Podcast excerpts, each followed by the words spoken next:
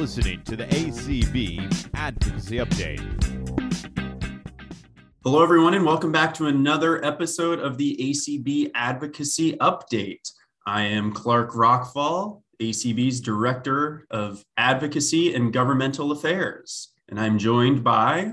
Hi, I'm Swatha Nandhakumar. I am your other co host um, and the advocacy and outreach specialist for the ACB.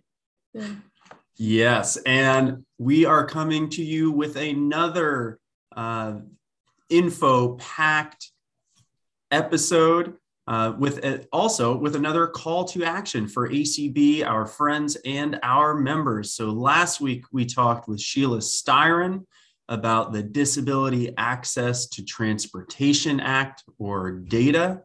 And Swatha, those bill numbers are at HR 1697 in the House in S 2038. In the Senate. In the Senate, that's right. So if you have not, please contact your members of Congress, especially in the House of Representatives, and urge them to co sponsor HR 1697.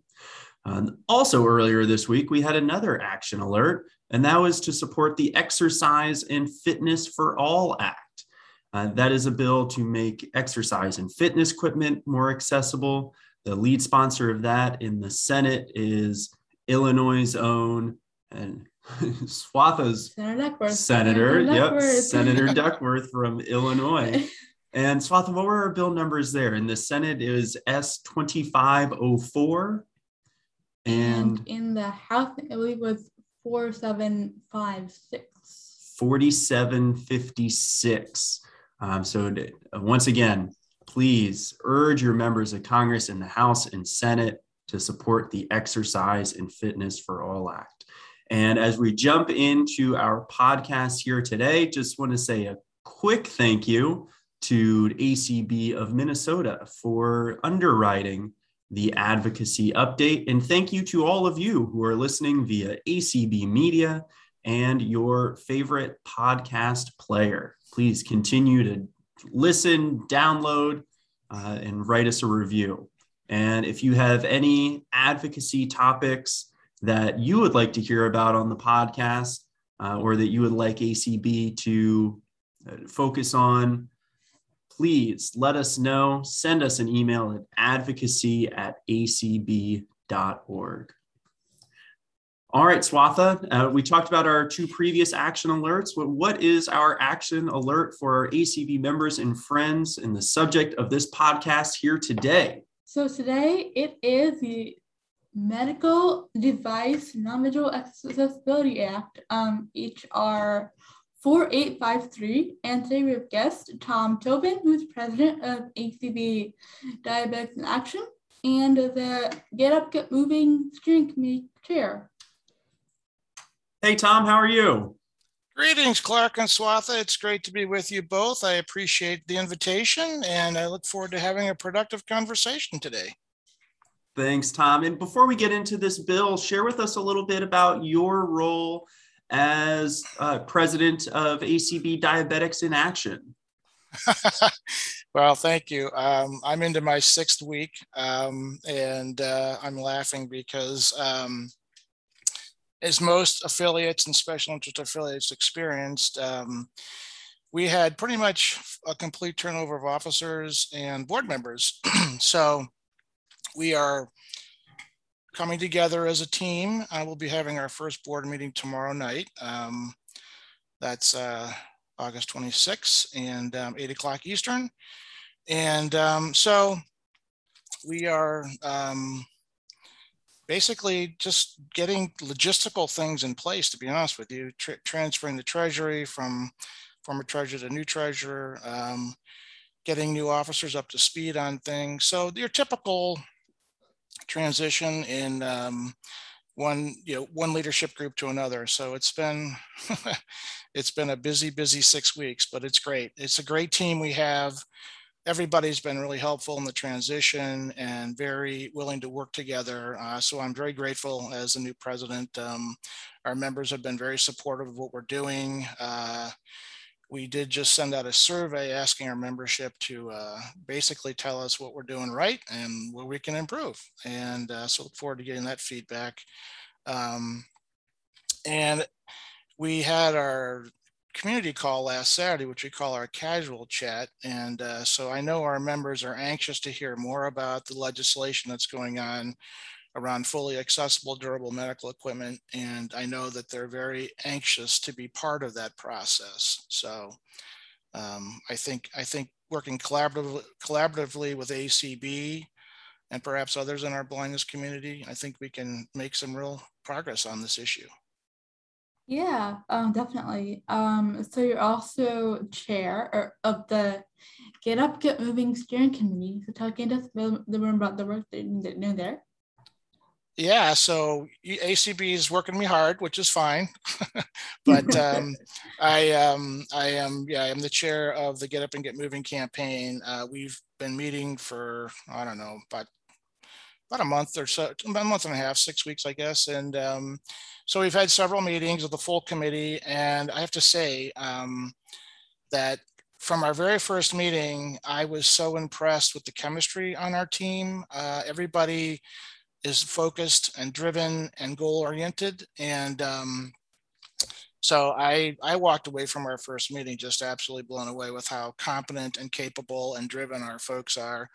Um, so I am very happy. We've had the, the real pillars of our Get Up and Get Moving uh, campaign committee are our three subcommittees, and that's advocacy, uh, which is chaired by Sheila Styron, and um, the um, publicity PR committee, which is chaired by Ter- co-chaired by Terry Suarez and Le- Leslie Spoon, and the partnership subcommittee, which is chaired um, by Dan Dillon. And um, that is really where the sleeves get rolled up and where the work gets done. And it's a great group of people. Um, so in addition to those three, um, we have uh, Connie uh, Sims, um, mentioned Leslie, and mentioned Sheila and Terry Suarez, and um, who am I missing? Uh, Dan Dillon was in there, and me. And so um, it's a great group. Um, we just had our publicity subcommittee meeting uh, the other day, and uh,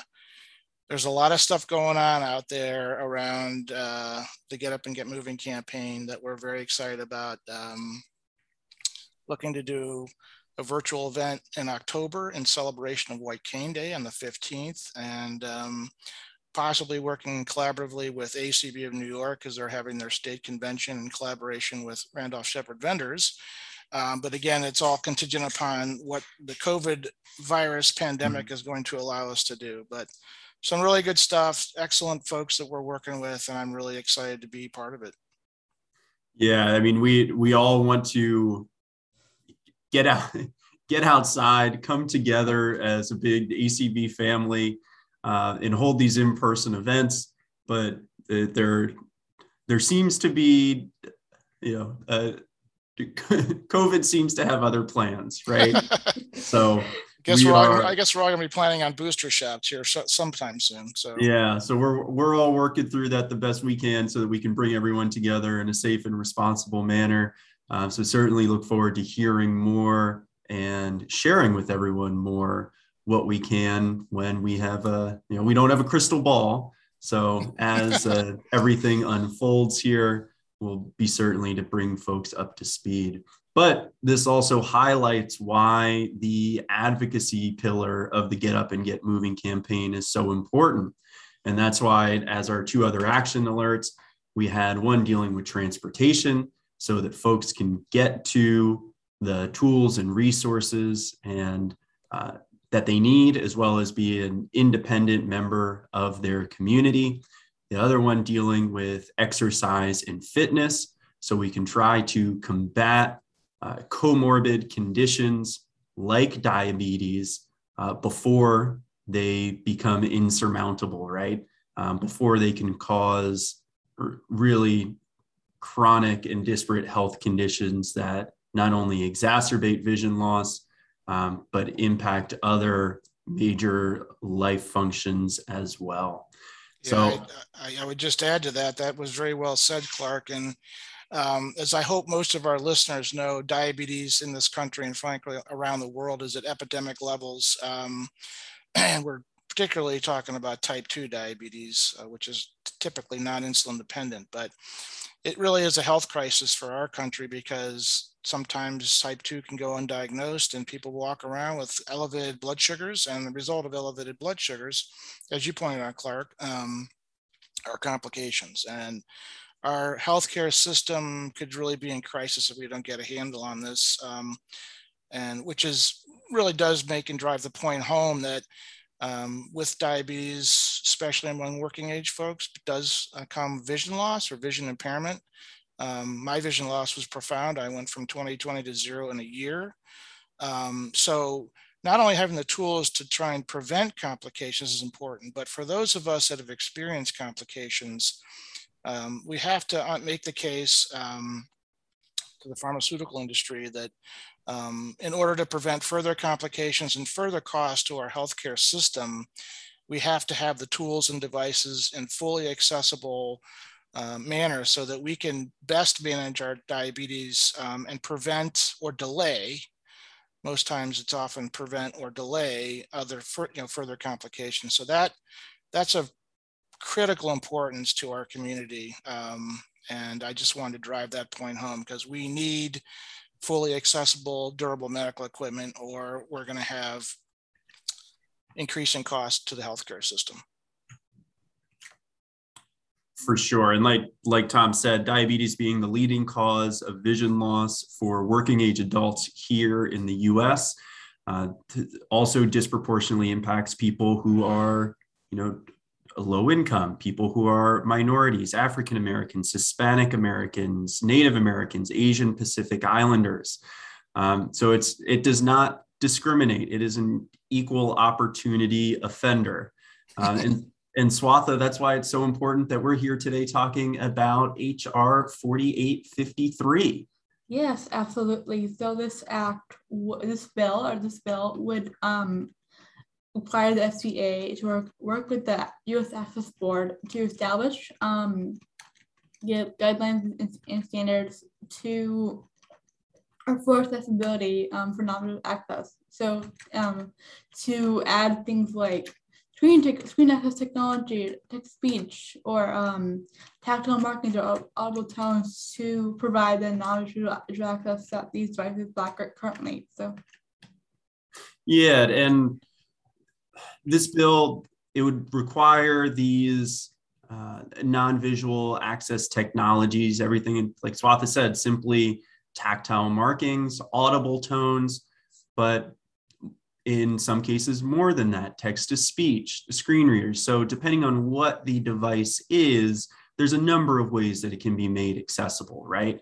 And we're talking about uh, class two and class three medical devices. So class two, those are devices that suppose that pose a, you know, a moderate to high risk to the user. So the, the way these devices are classed, class one, um, you know, relatively low to no risk to the user. You think about like a tongue depressor, uh, a hospital bed, bandages, things like that?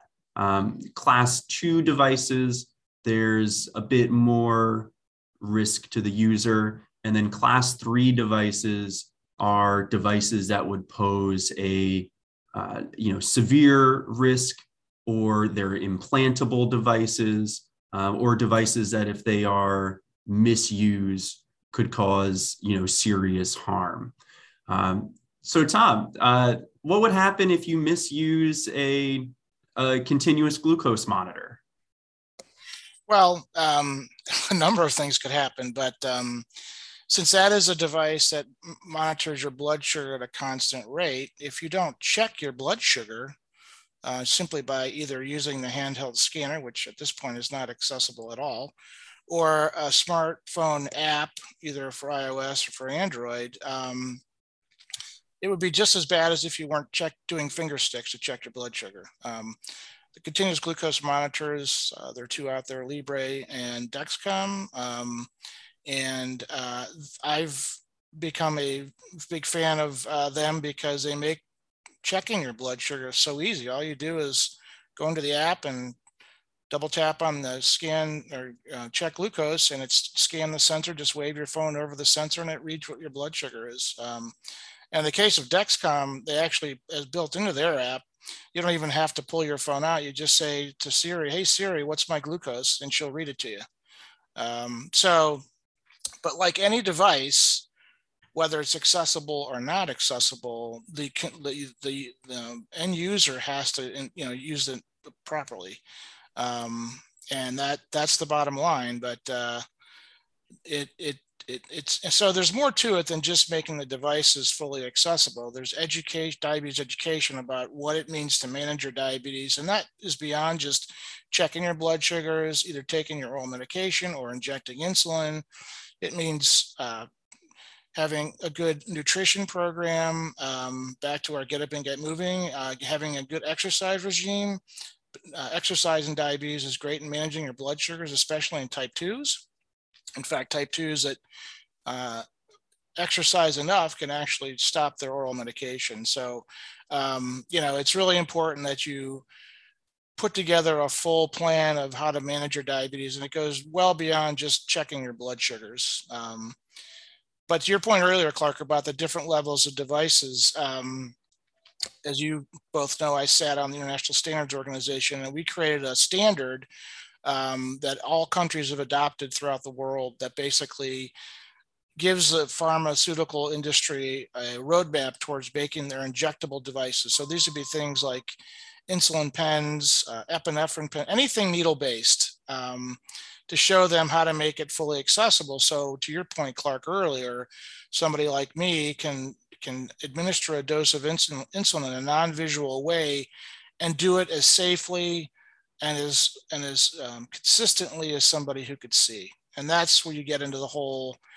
um, issue of making it fully accessible. Um, so that that's that's an important consideration because we do unfortunately have some history in this space where uh, some somebody did misuse an insulin pen and they overdosed and killed themselves. Um, mm-hmm. So there is there is room for concern, but I'm and that was not because they were visually impaired; it was because they had some cognitive issues. Um, but it doesn't matter; it's whatever the disability. You got to make it work for everybody. So it um, that's really important um, because it, it, in my mind, it has to be, you know, and I guess you could say a partnership. So pharma needs to do their part to make their devices fully accessible. And we as consumers need to make sure we use them responsibly and consistently. Otherwise, frankly, they're no good to us. Yeah, Tom, I like how you gave an example of you know, describing continuous glucose monitors, which are a pretty high tech, innovative product. Um, it involves technology, and there are ways to make that technology accessible. But then, in talking about uh, injectables, needle based um, products, that's that's not high tech, right? There's no microprocessors and LCD touchscreen displays. Um, that would still be considered a class two medical device because it like you just outlined, could survive, could cause serious bodily harm, and in that unfortunate case, death. But there are ways, like you just said, uh, to make that accessible. So if we we know those ways exist, why why aren't we doing it? Um, why isn't it mandatory? And that's what this bill is seeking to do. And I would say you're absolutely right because I do. I was on insulin pump for 23 years, and um, the only thing I was really able to do independently was to um, fill the reservoir with insulin, prime the infusion set, uh, inject the infusion set into my stomach, and um, basically execute what's called a bolus, which means basically tell the pump to deliver an X number of units of insulin.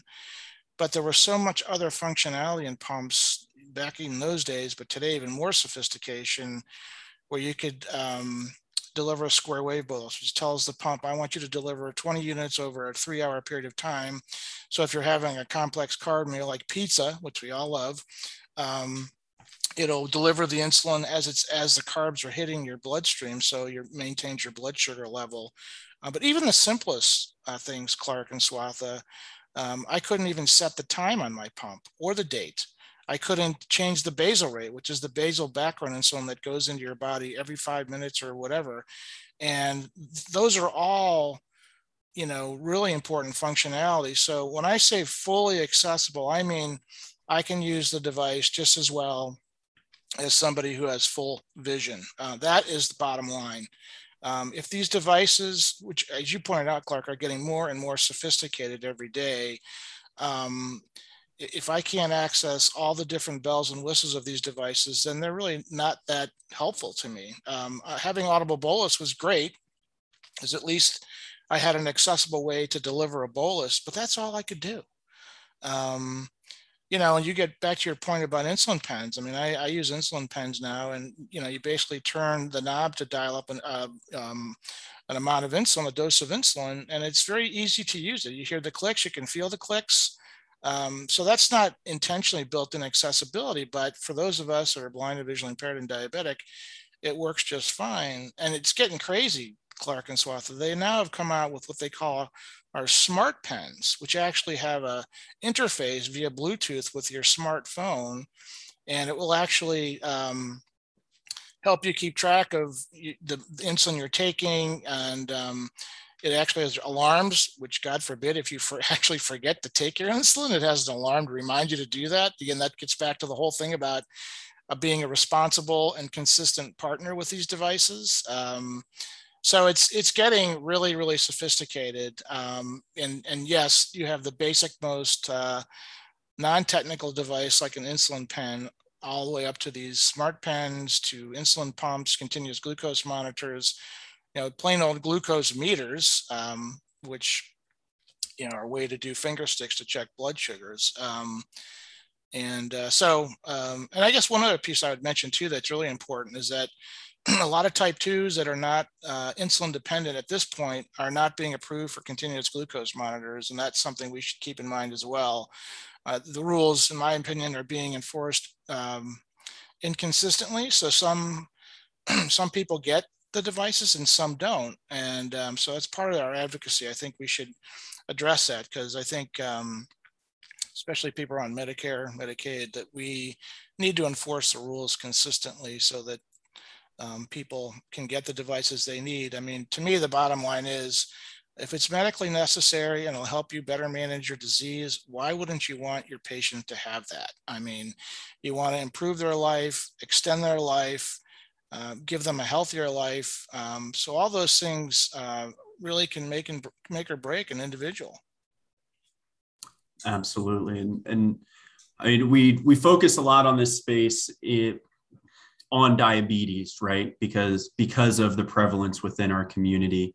Um, this bill has the potential to impact much more than uh, diabetes management testing supplies, insulin pumps, um, continuous glucose monitors, uh, everything from you know, thermometers, blood pressure, cuffs, pulse, pulse oximeters for checking your blood oxygen levels, um, you know, anything for measuring your uh, heart rhythm. Um, you know, I'm blanking on what those are called, but if you are being tested for something like tachycardia, um, as well as you know, even scales and mm-hmm. and other devices. The, the reason I'm outlining outlining the the broad swath of technology in this space is because these are things that people use every day or every week. And especially throughout the pandemic, when we've had more folks uh, receiving care through telehealth or remote healthcare in a you know video portals for their appointments not necessarily going into the doctor's office. It's going to become more and more critical that our members in the broader community have access to these remote monitoring monitoring and diagnostic and treatment tools so that a you know we can take charge of our own health and get up and get moving but b so that we can communicate and share this information with our doctors as we are also taking taking advantage of these telehealth and remote monitoring services. I couldn't agree with you more. I think that is definitely the way medicine is going, and um, and that's a good thing, especially for people that live Absolutely. in rural, rural communities, and uh, it's not easy for them to get to a doctor. So, no, I mean uh, rural communities, even uh, even for folks in urban communities without access to uh, you know public transit, local transportation options. Uh, it doesn't matter where you are. If if it is a if transportation is a barrier, these are tools that would be able to to help someone manage their own and take charge of their own medical condition. So Swatha, uh, HR 4853, the Medical Device Non-Visual Accessibility Act. Who is the sponsor of this legislation? Yeah, so this bill was introduced by Representative Jan Schakowsky from Illinois' 9th District. And the co-sponsors are Representative Lee, um, Representative Pocan or Pocan, and Representative um, Ross. Yeah. And and Representative Connolly. So Connolly's from Virginia. Uh, Representative Ross is from North Carolina. Uh, Representative Pocan is from Wisconsin. And Representative Lee is from California. Uh, Tom, I'm not noticing any, any members from Ohio on this co-sponsor list. Well, that really provides an interesting opportunity for improvement. Um, and I will say right now, I'm not even sure who my congressional representative is because Mar- Marcia Fudge was appointed to um, Housing and Urban Development, I believe. And uh, so my my particular representative, I'm not sure who that is right now. I know we've got uh, two people, well, three people running uh, for that slot. So yeah, but uh, you know, I don't. That's a very good question. Um, I'm not sure who that would be, but we got to get our other Ohio uh, folks involved. Um, and we will be we will be doing that with our uh, our, our, our uh, outreach to them to uh, get more people involved. But um, yeah, I just I really just wanted to reiterate the fact that I think we really have an opportunity in our community right now among people who are impacted by vision and vision impairment with diabetes. Um, because we've really got some support uh, legislatively to get this done. Um, so we, we can't we can't afford to squander this opportunity. And um, you know, working across the aisle with our friends in the federation. Again, this is an equal what you call it, Clark, an equal opportunity offender. Um, so it affects all of us who are diabetic and living with vision impairment and diabetes. So yeah. I'm very I am I am very passionate to get this done, and I commit to do whatever I need to do to help make that happen.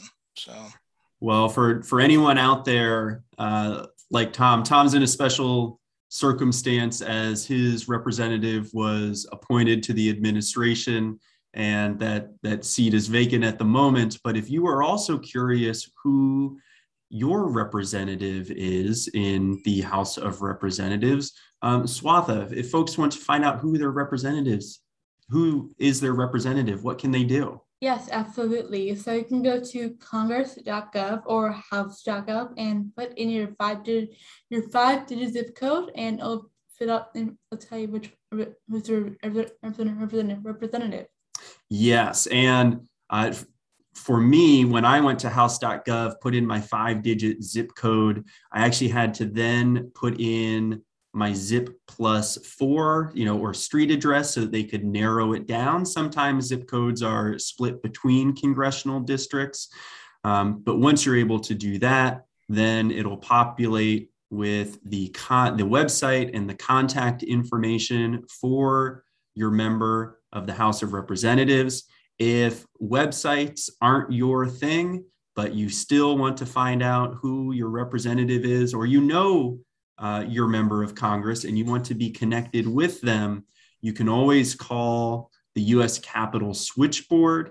and that is 202 224 3121. It's 202 224 3121. And Swatha, what should folks tell their representatives once they get a hold of them? Definitely. So um, just to present that you are a constituent and that you urge them to co-sponsor or support legislation um, if they are when the funds are ready, if they are Schakowsky, Lee, Connolly, Ross, or Pocan, or yeah. Um, you can thank them for sponsoring, sponsoring and thank them for their support of the blind or VIA community.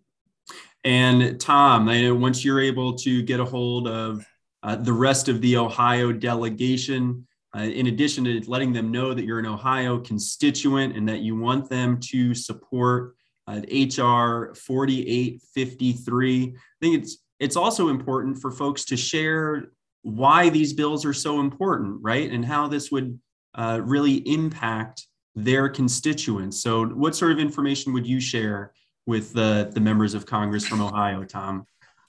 Well, um, not to sound too blunt, but um, getting pharmaceutical companies to make their devices fully accessible is, in my opinion, a life or death situation. Um, as I said earlier, it can help prevent complications from the get-go and for those of us that have experienced complications it can help us prevent or delay further complications i can't think of anything more important um, when it comes to having the access to the equipment that can help extend our lives, make our lives healthier and, and more enjoyable. Um, so frankly, for me, this is really a no-brainer. Um, and you know, we we have a chance to do it, but I would really drive the point home that without this legislation and without the passage of this legislation, that um, your congressman or woman is really putting their constituents in harm's way. And I know that sounds kind of direct and kind of blunt,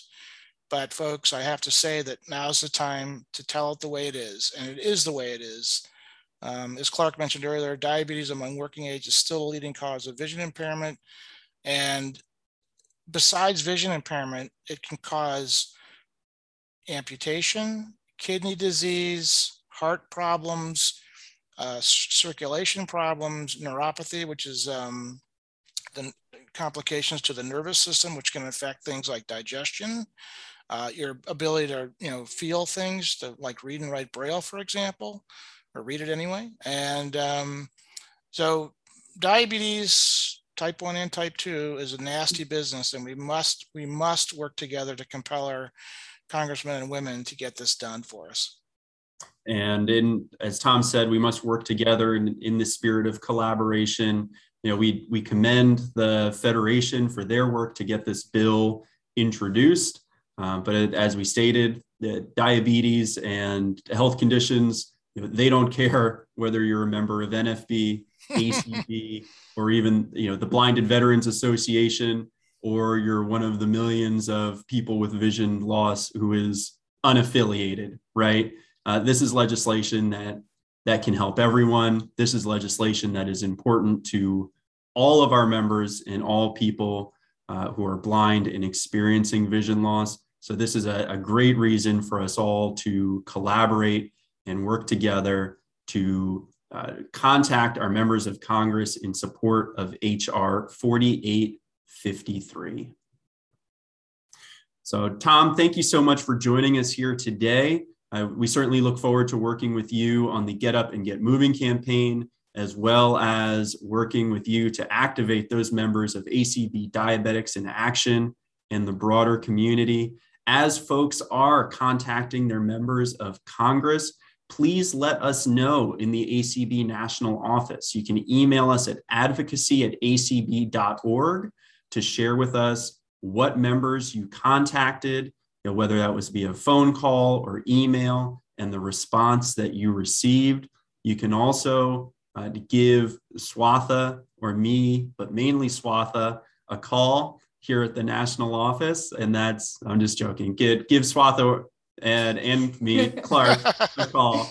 Uh, our number 202 467 5081. Uh, we'd love to be able to track and follow up when necessary with these members. It makes our jobs a lot easier when our members and their constituents have already contacted them uh, to build those relationships and communicate directly with our members. So that way, when we're following up, it's not a new issue to them and they already have it on their radar and know how important it is to their constituents. Absolutely. So, Tom, again, thanks for your time here today. And as we sign out, Swatha, keep advocating. Get up,